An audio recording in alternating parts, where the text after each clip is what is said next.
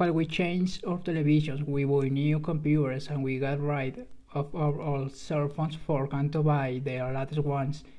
In countries like Nigeria and Tanzania, they had to lie among our electronic waste, which were manipulated for the extraction of gold and copper, produce substances and gases which end up polluting rivers, air, and plants too.